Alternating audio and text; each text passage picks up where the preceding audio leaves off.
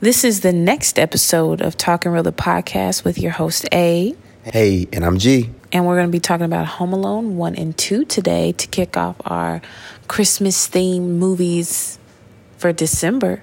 Dude, I am stoked to be talking about Home Alone 1 and 2. And just to say, I know we're talking about 1 and 2, but dude, the third one was my jam when I was a kid. I literally watched that year round. I know it doesn't count because it doesn't have Macaulay Culkin in it. I just want to make that quick note. Um, but I do not want to detract from the awesomeness that is Home Alone 1 and 2.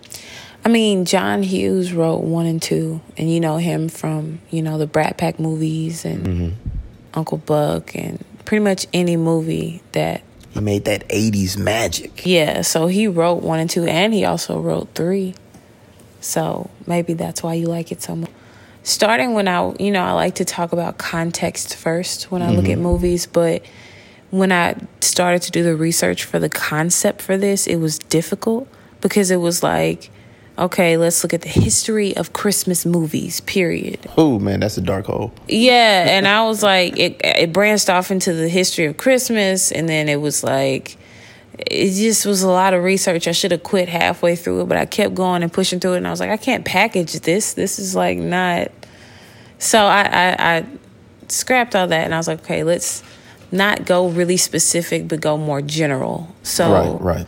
What would you expect from a Christmas movie? Is the context of when we're looking at holiday movies for anything really? You know, um, I think holiday or Christmas themed movies have a lot of flexibility because one thing that is fixed is the setting. I mean, to me, you can throw up a Christmas tree, throw up some lights and snow, and I, I'd call it a Christmas movie. Man, that is definitely the case with Home Alone 1 and 2. Uh, we see that there is nothing that would make it a Christmas movie other than the setting, other than it being Christmas. And I, I've noticed that with the way that the movie goes, even for the time, I think the reason Home Alone 1 and 2 stuck out as being such standout Christmas movies is because it didn't follow the normal script. It didn't follow so the normal the formula. normal script and normal formula you've had for a holiday movie, some type of miracle, Santa Claus delivering gifts, Frosty the Snowman, somebody becoming Santa Claus. you know, some uh, Frosty the Snowman. You know, uh, the magic of Christmas, the spirit of Christmas. Yep you know, you had an idea of what a Christmas movie was. And with Home Alone, that brings me to the concept. I know we kind of brushed over context because I, I feel like it's kind of hard to have context for this. I mean, you can go technical, and there's the idea that you wouldn't have Home Alone if not for Uncle Buck because you know mm. John Hughes had that, and um, which led to Home Alone. But you know, I'm not really one to talk about production notes so much. I mean, there are some production notes I feel like that advance the story, but that one's like I was like, ah, let's just go. So going more towards the concept. Yeah, yeah. What the concept here? You have a holiday movie with an eight-year-old kid that's alone for Christmas. We left him alone by accident. I I had not. I don't think we seen a movie like that I don't think there was one. I do not think there was one. And I, I think you're kind of right. I don't know if it could have existed without the Uncle Buck because it seems like just in the process of making, it's something that to me seems something it's it's way out of left field. Yeah. So it seems like the only way you'd be even able to produce something like this is if you show a aptitude for being able to make a hit. Right. Being able to make something good. And and I think that was the way Home Alone one and two was. Well, when John Hughes wrote the script, he wrote it with Macaulay Culkin in mind, and you know he had worked with Macaulay Culkin on Uncle Buck with yeah. John Candy. So when he wrote um, Home Alone, he was writing it for Macaulay Culkin. That didn't stop from, according to my daily Google, Chris Columbus from auditioning like a hundred kids, but you know, wow, yeah, to be one of those kids but you know, it's Hollywood for you. It's a business. See, I tell you what, as long as they gave me a free talk boy for doing audition, I totally would have did it. Dude, I had a talk girl. What? Yeah, I did. How, how many tapes did you go through on that thing? It it gets old fast. Not for me, but for uh-huh. everybody around me, because nobody wants to sit there and watch you record their conversations and play them over and play them in slow motion or do all that stuff. Nobody wants to sit for that. They get tired of it. They get bored of it. Man, I just want to like press play after record, then hit the rewind button so I hit it, and then press play again. You know, movies make things so much more magical. And if I had somebody else to play with me, with my talk girl, then yeah. But no. ah, so we're talking about some childhood loneliness. Well, I mean, that's really what Home Alone is about. I was just about to say that. So yes, that's true. And um, I think a really interesting concept is the MacGuffin. Do, do you know what a MacGuffin is? The only reason I know what a MacGuffin is is because we literally spoke about it when it was coming to this movie, and I saw the article talking about what a MacGuffin is. Not an Egg McMuffin. So, oh, oh, mom joke. a MacGuffin. Um, I looked at a few sources and I settled on No Film School, and they pretty much well, it came from this guy named Angus MacPhail. He was a screenwriter, but it was really Side note: a screenwriter whose last name is McPhail. That sounds tragic, Oh. but keep going, keep going. Oh wow, I didn't wow, dad joke. so in the article it basically said a MacGuffin is a plot device that drives the narrative forward, but it isn't important to the story. And that kind of leans on Alfred Hitchcock's definition mm-hmm. of it. He basically said it's the thing that the characters on screen worry about, but the audience doesn't care about. And so that's like the stolen money in Psycho. You remember the blonde lady stole that money and was driving and all Yeah, yeah. Okay. Or the heart of the ocean necklace in Titanic. And kind of have to admit here, I've never seen Titanic. I have a movie podcast, but I've never seen Titanic.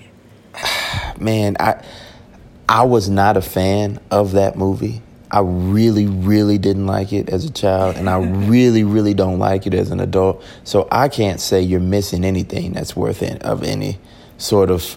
Everybody I tell that to, their jaw drops and says, You have to watch it. And then I look at the runtime and I'm like, uh, before I do that, I'll probably watch The Irishman with oh, Pe- Oh, Joe better. Pesci and Much Scorsese. Much better I idea. I really want to watch The Irishman. I just gotta like buckle down for it. I know I can do it because I sat in the movie theater for Infinity War, so I know I can do it. See, it. I think that would be a much better use of your time. but there is a reason why I do want to watch Titanic. I read a fan theory, and I hate to say fan theories because it just diminishes the importance of it. There's a way to watch Titanic, but read it as a prequel to um, what did they say? Terminator. Because basically, what they say is that James Cameron, that's his name, the director, writer, Yeah. producer guy. So he, the girl, Kate Winslet's character, I believe that's the actress that plays in that movie. Yeah. She's an ancestor of John Connor. And there was Terminator that tried to drown the boat so she would die. And they were talking about all the inconsistencies because he had some stuff that didn't match the time period. There's a lot of gaffes. Like, why does he have this kind of camera? Why does he have this kind of thing? Or why does he talk about this? Because that didn't exist yet. So they're saying he was sent back, just kind of like John Connor. I mean, John Connor dad was. What's the guy's name? Kyle Reese. Mm-hmm. Like he was sent back to protect the lineage, and that's why they always say there was room enough on the door for him to get on. He couldn't get on because it was a one way mission. So I, I, I legit would like to watch it with that frame in mind.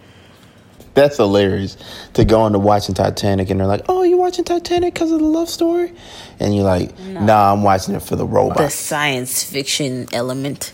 Like I just imagine him being in the water. It's like, yeah, I'm down in this water, but just wait till Judgment Day. I'll be back. You know, that's a really different perspective to go into Titanic, but I welcome that perspective. I would definitely watch Titanic again with that in mind. But back to Home Alone one and two. So, um, George MacGuffin. Lucas, his definition of MacGuffin is my favorite because what he makes it is the item, the plot device, the catalyst that pushes the story forward and pushes out forward the narrative is just as important to the audience as it is to the characters. And some examples of that kind of MacGuffin is the ring in Lord of the Rings. The key in Pirates of the Caribbean, Dead Man's Chest. Yeah, I actually have one of those keys. I still have it. That's crazy. That is cool. Uh, the Horcruxes in Harry Potter. Okay. Uh, the Ark of the Covenant, Raiders of the Lost Ark. Mm-hmm. And a more modern MacGuffin would be the Infinity Stones in the Marvel Cinematic Universe. Yeah. Okay, so I feel like in Home Alone 1 and 2, hands down, the MacGuffin has to be. Kevin. Depending on who you're talking about. Okay, okay. What, so what do you got to say? the MacGuffin different? is the McAllister house and Kevin. So if you look at the burglars, they weren't worried about Kevin. They were more worried about the house because when they thought when Kevin heard the burglars come in and he turns on the porch light, and they're like somebody's home and they run away. They um, come back and Kevin throws like a fake party, you know, and they're like, "Huh, this is weird. I thought they were gonna be." I thought you said they were gone. They are gone. Something fishy's going on. And then they're robbing some other house. And Peter McAllister leaves a message on the machine saying, Hey, this is Peter McAllister. We're in France right now. This is the number where I'm staying at. And so then they're like, Hey. I feel like the MacGuffin may have started out as a house because you're right. And I do remember when uh, Joe Pesci's character was in there as the cop, really trying to figure everything.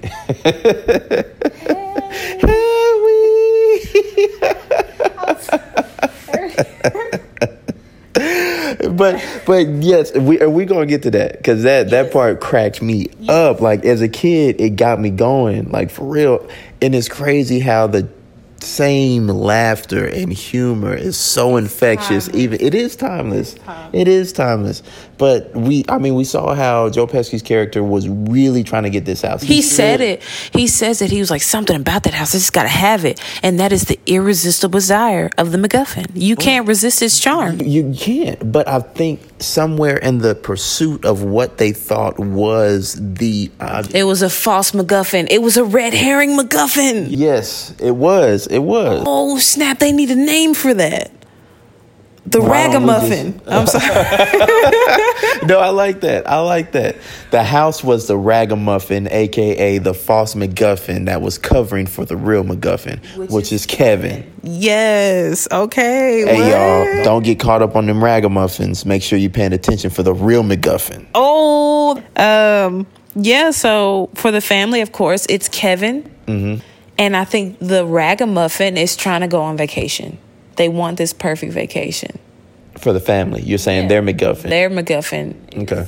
the perfect Christmas vacation. All right. all right. And um, for Kevin, it's the his fake MacGuffin is the house as well because he wants to protect it. But think about it: if it was really the house, why wouldn't he have called the police? Why wouldn't he have had called any adult? Why wouldn't he have found a way to get adult there? So it's not mm. really the house. That's the false MacGuffin. The real MacGuffin is his autonomy. Why was I thinking the same thing? Because that, that makes sense. I really thought that it boiled down to him wanting to preserve his ability to be an independent child. Yes. Yes. And then in Home Alone 2, the MacGuffins change. So for the burglars, it the false MacGuffin, this really changes the argument. I like this ragamuffin thing. The false MacGuffin is the big score, the Duncan's toy chest. They're going to rob it on New Year's, Christmas Eve because the banks are closed and they have no way to deposit all that cash they got in from the Christmas Eve rush. So they're going to knock it over and get that money, which is sad for the audience because you know Kevin McAllister had a conversation with Mr. Duncan and he's like, "Ah, Mr. Duncan just wants to take all the money and give it to the hospital to donate to charity and all this stuff. And he's like, no, that's so sad. Blah, blah, blah. Yeah. So then they run into Kevin, the real The real MacGuffin. MacGuffin. Yep, that would make sense. Okay. Because he is in the middle of all these grown folks, what they want. So for the family, again, they think it's the perfect holiday. They're going to go to Florida and get palm trees. No, it's Kevin. That's your real MacGuffin. You know what I think happened? They spent all that money in the first one on that Paris trip, and they were like, "We can't afford that. We're going to Florida." No, because Uncle Frank was looking out the window when they were at that motel and he was like, it didn't look this crappy on our honeymoon. So it was Uncle Frank who decided on that crappy oh, motel. Wow. I thought that he decided on it just because they didn't have a wallet and he had to pay. No, he they had already probably made the reservations because that's what Uncle Frank is like. Oh man, my bad, y'all. Ah, okay. I never thought like that. Okay. So then for the uh, there's a new group of people, the concierge people, the hotel staff people. Mm-hmm. For them, the MacGuffin is Kevin. And what's interesting is when Kevin's walking in the lobby and Tim Curry's character sees him, which actually I looked up his name. His name was Mr. Mr. Hector. Hector. Yes. So when Mr. Hector sees him, he just like, hey, I gotta call you back. He gets off the phone like, who is this child? You don't see children walking in the plaza. I'm sorry, the kids not go to New York. I mean, I, I don't know if they be in the Plaza Hotel like that. And and and and Kevin looked like he knew what he was doing. He wasn't just walking around like, ooh, ah. He was like, I'm on a mission. I'm a man on a mission, and I'm going to this front desk. And I don't know. It was the magic of the MacGuffin is just irresistible. And Tim Curry is the perfect guy to want to pursue a MacGuffin because he was just like, wait, let me look at that. You know what I'm saying? And so um, then for Kevin, mm-hmm. his false MacGuffin, his ragamuffin is the vacation. Like his first adult yeah. vacation. Okay, because he was like, yeah, I'm about to enjoy but myself. It's really his autonomy to move around a big city by himself. Because mm-hmm. he conquered it at home. He beat the thieves he threw it out there and acted like nothing happened. And then in the second one, he wanted to maintain his autonomy. When he when it goes to Duncan's city. toy chest, he could have tipped off the police and said, "I have information. They're gonna rob Duncan's toy chest. You should be there." And I need to get with my family. No, he throws a brick through the window, takes pictures of them, antagonizes them, gets them to chase him to his his uncle's renovated house. But, then, he doesn't get them caught at the house. Then he get them he caught in the park. He beats them up. And then they chase him to the park. He slips on some ice. Then they, uh, the bird lady comes and saves him, and then he runs off. And he had called the police on the way and says, "Hey, the kid, people who robbed Duncan's toy chest are in the park. They're gonna be here. Look for fireworks." So you know, Kevin loves fireworks, so he's popping the fireworks off. The police get him. La la la. And it's just interesting to watch that. And that is what brings me to our third thing. What makes this story compelling? And I think what makes this story compelling, there's a lot of things, but there I, I read this article. Well, I didn't read the article. I saw the title, and that title to me felt like what Home Alone was. And the title said, um, Home Alone is basically a movie about how hard adulting is. Oh shoot! And I was like, "What?" That is a very, very great idea to run with. Because looking at the first one, he goes through everybody's fresh out of college just got the apartment stuff. He go grocery shop. You didn't go to college and you got your own apartment and you're an adult now and you're just sitting yeah, there like No, that's true. What do I he do? literally goes through all of that. He goes through all the grocery shopping. He tries to do all the stuff he saw his parents do. Because it shows the honeymoon phase when you're like, I'm gonna eat whatever I want, I'm gonna and watch movies.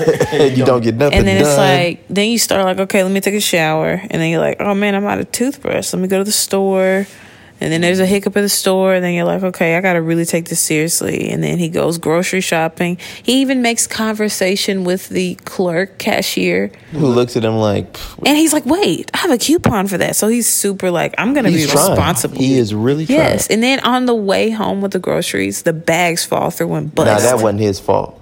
That was not his fault. Taking it back to the movie, that woman working the counter saw an eight year old kid getting but, but that's that's an amazing compelling thing about kevin's character his character understands where he is in society so he crafts these elaborate lies so people won't be on to him so he can maintain his autonomy she's like where's your where's your uh, mom she's in the car yeah. Well, where's your brothers and sisters? I'm an only child. Where do you live? I can't tell you that. Why? Because you're a stranger. And then she's like, ah, you got me. I'll be honest. I don't know how they did this, but he's honestly to me seemed like a junior Axel Foley. He is. Oh my goodness! He I can't believe like you said that. Axel Foley. I can't believe you said that. I wrote that in my like brain notes, and I was gonna bring it up, but I was like, nah, that's a stretch because I'm like, yes, we'll talk about that later. Because okay, I really okay. want to do a podcast on Beverly Hills Cop because you know it's like my favorite movie. Like what, what? Anyway, so he he does the same thing with the um concierge lady Right. at the hotel when he's like, "Hey, I'm checking in for Peter McAllister," and then they're like, "You're a child," and he was like, "Come on, ma'am, I'm an eight year old. I'm a teen. I'm a little boy. You really think I'm coming here? No, my dad is in meetings. It's New York. It's the business capital. Of course, that would that would make sense. But I'm not allowed in the meeting room, and you know I get into mischief. So he gave me the key, told me get them to let me in the room, and that's something a rich person would do. Like, hey." You know, don't worry about that. Hit a credit card, get to the room, you'll be fine. You know, you're adultifying your child and making them thinking they're adults. So the And you people know are like, funny? "Hmm." It's funny because he plays on that fact that hey, I know this doesn't look normal, but hey, you guys deal with people who are busy people. It's the Plaza Hotel. You know, let me in, or I'm gonna mess up your your pa- your uh, your lobby. Because he's like, I get into trouble, I get into mischief. So she's like, mm, maybe we should let him in this room. His daddy did make. He tricked her so bad. so easy. And it was just like, because the daddy was like, how you let a little kid into a hotel? how you let him check in with somebody else's credit card? Like, I, I don't know. I, I just, he's told a convincing lie. It just makes had, you look had like an the idiot. staff talking to him, all this kind of stuff. I was just like, wow, this is interesting. I wonder if it's actually like this for Macaulay Culkin when he was a kid, going places and like, hey, I'm Macaulay Culkin. Oh yes, sir, right away, sir. you know what I'm saying? Like, was he like not acting that hard? Like, yeah, I go through this all the time. Dude, I don't know, but looking back at it, when I like was looking into Macaulay Culkin's acting career when he was a child, people were like, he was like the Tom Cruise, like he was that kid. It was sad though because I think he retired from acting for a bit, and it was like in '98 or '90 something. Mm-hmm. I think it. I mean, I couldn't imagine the stress of being a child actor. Oh, dude, no, I, I definitely couldn't. And he seemed like he handled it really, really well while he was acting. And the sad part is now that I've had kids, as soon as I watch a movie with a kid in it, I think, are they taking care of that kid? Do they have good snacks at craft services? Like, is it, can the mother be there? But then are they gonna try to, you know, like, oh, it's okay, we're gonna take care. Ain't nobody taking care of that baby. Who taking care of baby? And it's ruining the movie for me. Well, let's just say, for the sake of Home Alone 1 and 2, Macaulay Culkin was taken good care of. And we were talking about the autonomy that he had in the first one. So the second one reminds me of just that first holiday. Yes, it is. That first adult yes, holiday. it is. And in all honesty, he had an amazing first adult holiday. He got the limousine. He had the pizza Cheese in the limousine. pizza. He got to go to the big toy store. He got to stay at the Plaza Hotel. He got to get the mini bar. He got to get the mini fridge. He got to get the handmade sundaes. Mm-hmm. Dude was not playing no games. I mean, it made me think about adulting. I was like, that is so cool that he got to adult in that way. And his first vacation was nothing compared to my first vacation. My first college vacation was horrible. It was Horrible. really, really bad. It was like nothing compared. There was no limousine. I was in an old Toyota Corolla that was too small for five people to be in Five people. five people. So two in the front, three in the back, and we were kind of lapped up anyway because it was so small. And then we got chased by some dogs. So we got chased by some dogs. We ended up staying in a motel that had a rusty shower. It had a disgusting bathroom. It had a bed that looked like it had been washed maybe once in a week. And it looked like it was still dusty. We heard the people next door. They were loud. They were yelling. And then they were doing other stuff. Then they were yelling again. Then they were doing other stuff. And in the middle of all this, we had gone out of town to go see a away game for college. We didn't even get to go to the game. And I'm not about to sit here and share a bed with four people, so I sleep in the car. Then after the dogs came and chased the people that I came with, somebody got mad and just went off on their roommate and then just stormed off in the middle of town and we don't know where we are, somewhere in like Alabama or something and it was just absolutely horrible. Wow. Yes, yes. So I was like, man, Kevin's vacation was it. It was just the stuff. Wow. That is interesting. Yeah, I don't really I never went on an adult vacation. Um my, my first adult vacation was my honeymoon. Hey, dude, that's not a bad thing, man. that is definitely not a bad thing because at least the honeymoon is fun.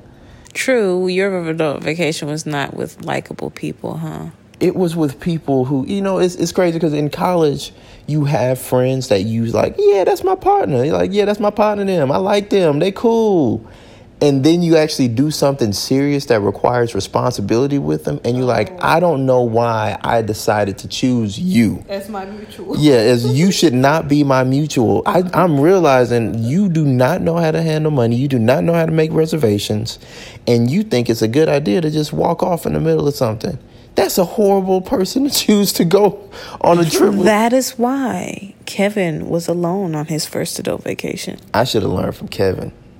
And I should have tried to arrange something by myself. Well, yeah, not much you can say there. That that's, but that's an, a great way to think about what was your first adult vacation and how bad did it go. I'd like to hear some stories on that. Oh yeah, yeah. Because I'm pretty sure some people got some crazy, hilarious stuff. Because when you go on your first vacation, you tend, as like in real life, you tend to make decisions like, oh yeah, that's not gonna be a problem. Oh yeah, that's not too bad. You're gonna end up in a situation like uh, with his uncle in the second one when they went to that motel. Yes. You're gonna be like, wait, I, I didn't think it would look this bad. You know, you make those mistakes.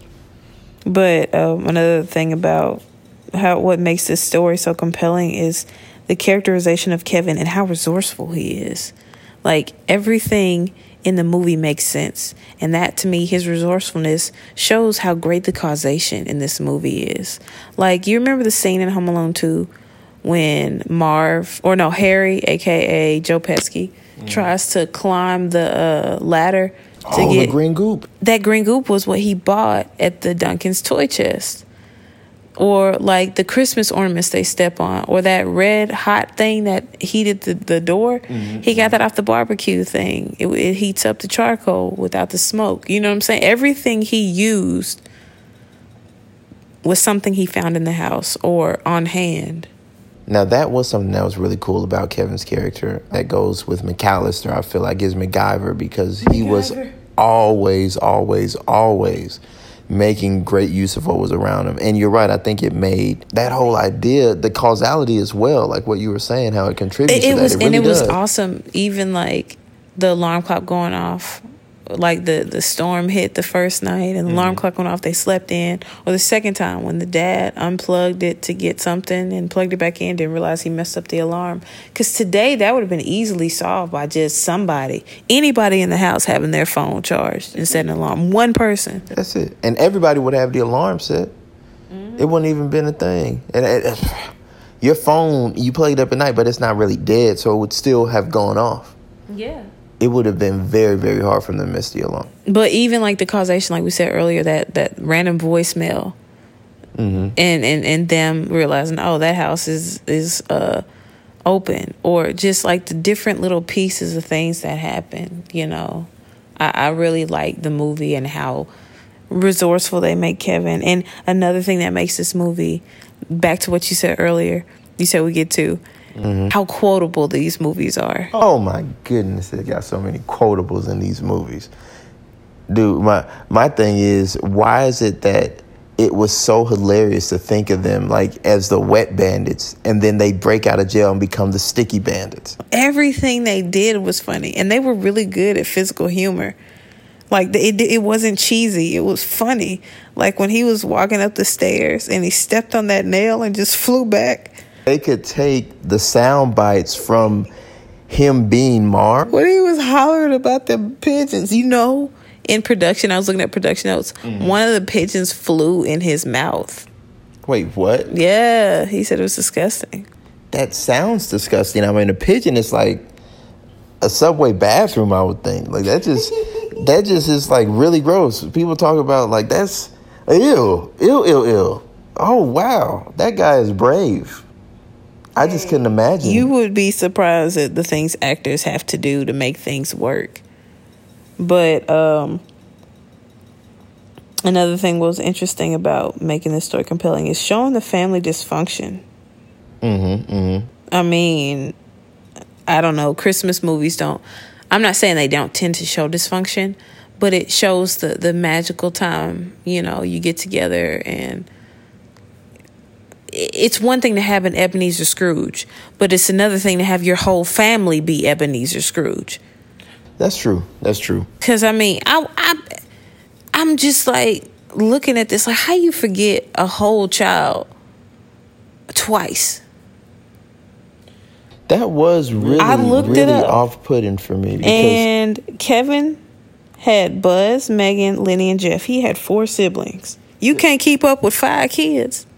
That that honestly was really crazy to me. One, I didn't even realize he had four siblings till I rewatched the movie as an adult. Um, I thought it was just Buzz and and, and then one girl, or I thought it was just Buzz and he had they had a whole bunch of I cousins over. I, I literally thought Buzz was the only sibling, and I think that's because you just well, don't really see. that goes into the critique. yeah. Our last bit, the critique, the critique I'll have this. But before we get to the critique, can we talk more about that show of family? How the whole family's a Scrooge, and how they forgot. Yeah, it was weird. I was just it. Well, it's it's still a movie, mm. so some stuff is still going to be far fetched. You know, I've talked to a lot of adults, and they have hilarious stories about places they've left their kids. And I remember I was talking to my mom the other day, and I say the other day, but it's probably a few months ago, and she was talking about like, I hated going shopping with you when you got in certain moods. And I'm like, well, what are you talking about? When I was hungry and this thing, she's like, no, when you got mischievous because you would like to run away from me and disappear and hide in clothing racks. And I was like, what? What kind of gremlin were you as a child? What is that? But then I remember because I love playing in the clothing racks. And I would try to jump out and scare her. And she was just like, what is wrong with you? Oh no! I used to hear, I remember hearing her yell for me in the store. And I was just like, shh, I'm not going to say anything. I was bad. Oh wow, dude, that is some messed up stuff. So, yeah, I remember one time we were at the mall and um, the, the the doors were closing on the elevator, and my dad turned around and realized I was still on the elevator, and I was like, ah. so, my dad. I don't know how fast he ran, but he got there to the time. By the time but the doors open, he was there.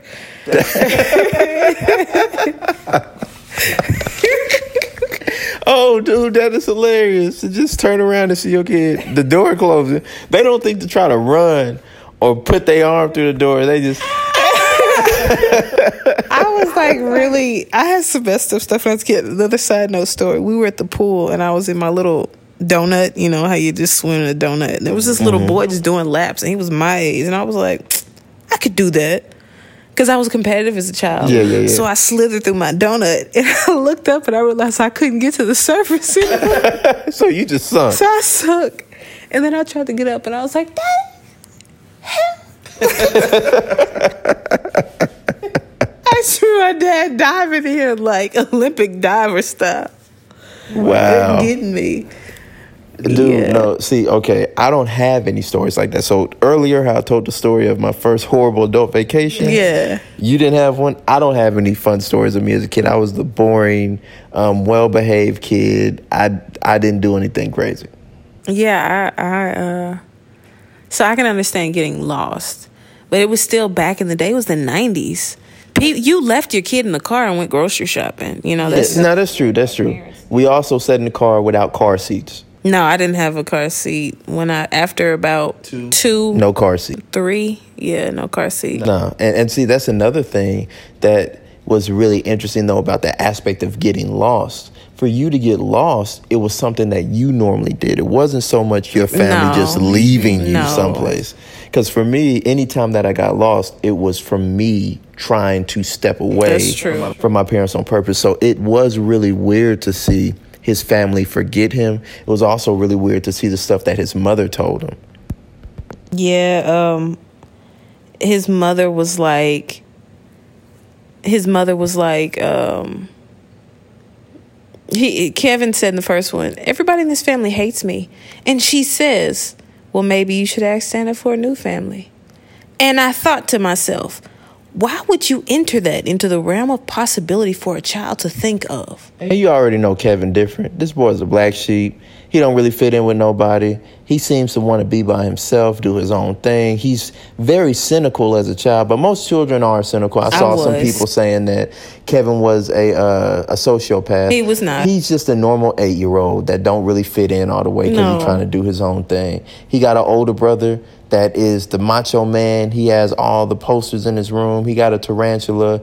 His hair is spiked out. He is that cool jock type prototype kid. Mm-hmm. And Kevin is just not that. He's a thinker. He's a planner. Yeah. He's an observer. So he doesn't really fit in. Then with his family, they don't seem to really like the way he does anything. No. The whole family came over. Now I would have a problem if I'm about to pay your way on a ticket to Paris. We about to be in Paris. You better respect my son. Look what I'm you did, you little jerk. Oh yeah. When he That- said that to Kevin, went, ah, no, yeah, I wouldn't have let my brother ah, Oh, no, I say anything to my I- child. that would have been the perfect. I would have been like, "How you gonna pick on? He was a little baby. You don't. If you want to correct his behavior, you correct his behavior, but you don't come at him like you equals with him. Look what you did, you jerk. No, no, no, no, no, no, no, no. No, I, That movie would have ended real quick if it was just a movie. It would have been a wonderful movie from First Century Fox about a family of seven. What happened to the rest? They went home. It would And then it was just like they would have been gone. Then we went to vacation. It was We in went Paris. to Paris. We spent the extra money on croissants and chocolates and views of the Eiffel Tower and the Louvre. and then Kevin threw up eating an escargot, and it was just that's it. It- Yeah, And then they went home. that would have been it. No way that cheapskate uncle would have been able to talk to my son like that. Uh uh Nah, man, you go ahead go back home. You can go back. You can go to that creepy motel that you sent the whole family to in the second movie. No, no, no. But yeah, what that was the critique I had. That was one critique I had before we wrap this up. We should have seen more of Kevin's siblings. I agree. That is I, I literally forget, or not literally, I legit forget like who he was related to unless I close watch the movie. And um, there was one big critique I have from Home Alone One, and it's something that's bothered me for years. Now, before you get to that, the one thing I want to say about his siblings is that it was very weird for me to see that his siblings, it seemed like in the first movie, they only had maybe like two or three lines mm-hmm. outside of Buzz's character. Mm-hmm. And there were a lot of shots shown with them just being quiet, but looking at each other or looking around. And we didn't really get to see them express the way they felt about Kevin or the way they felt about Kevin in his absence. There was one scene with the sister that was like, "Oh, Kevin's so poor and helpless," and Buzz was like, "No, he's a problem," and he. Da, da, da, da, da. He's basically, you know, defending the fact that Kevin is alone, which is another critique of mine. What did Kevin do so much to hate, make his family hate him? Can we get a little backstory? What did he do? Did he set the living room rug on fire? That was a callback to Back to the Future. It seems like the only thing Kevin did was Think? Yeah.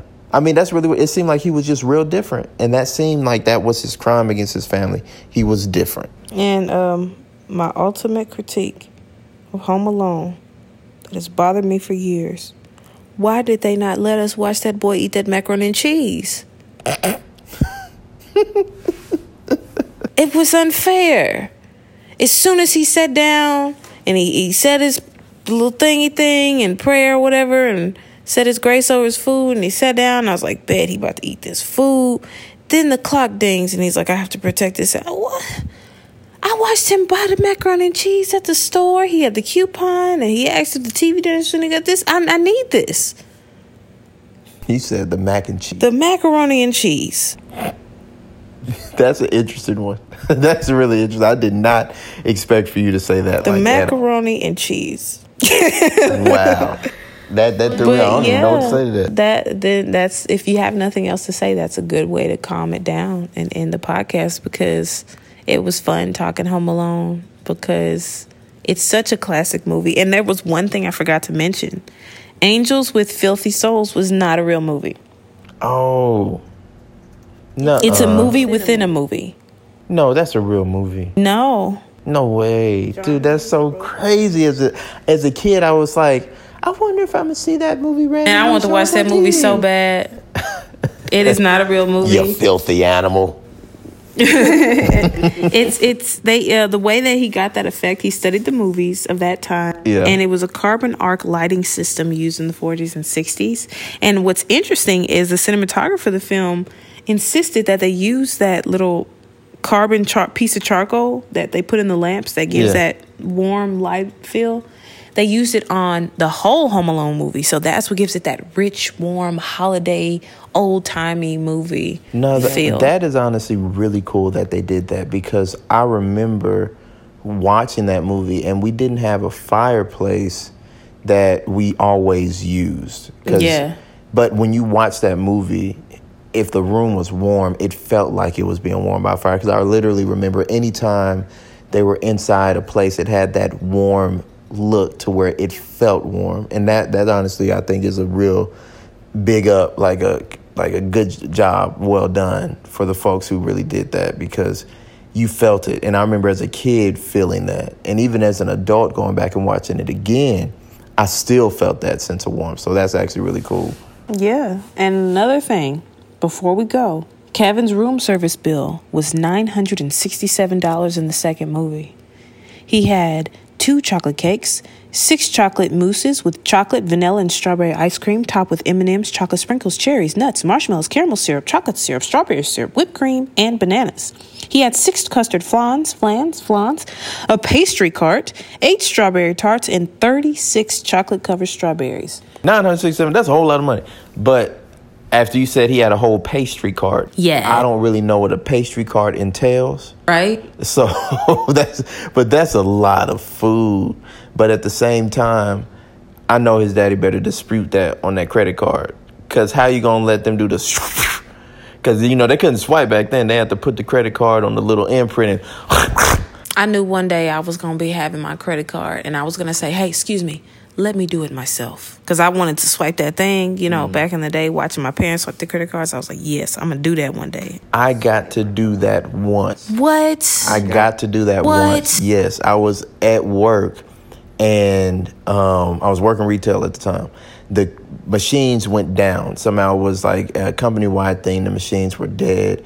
And we were like, how are we going to take payment? How are we going to do this?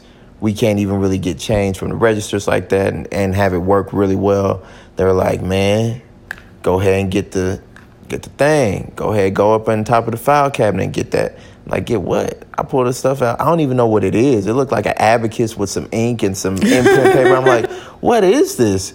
I and they're like, it's an old credit card, you know, thing they use for credit cards. And I was like, okay, what? So you put it on there and you, oh, and it makes an imprint and you fill out a receipt. I was like, wait, what? And so I got to do it a few times and I was like, dude, you know how in commercials they talk about people tripping if they pay cash because everybody's just doing that contactless card payment or the mm-hmm, swipe. Mm-hmm. Back then, if you did not pay cash, I would have been highly upset with you because I got to get this whole thing that's like, oh, oh, it's literally like a scale. Like if you ever been in chemistry, it's like a chemistry scale. You pull the thing out, it's heavy, it smells like metal and ink, and you got to get there and you got to.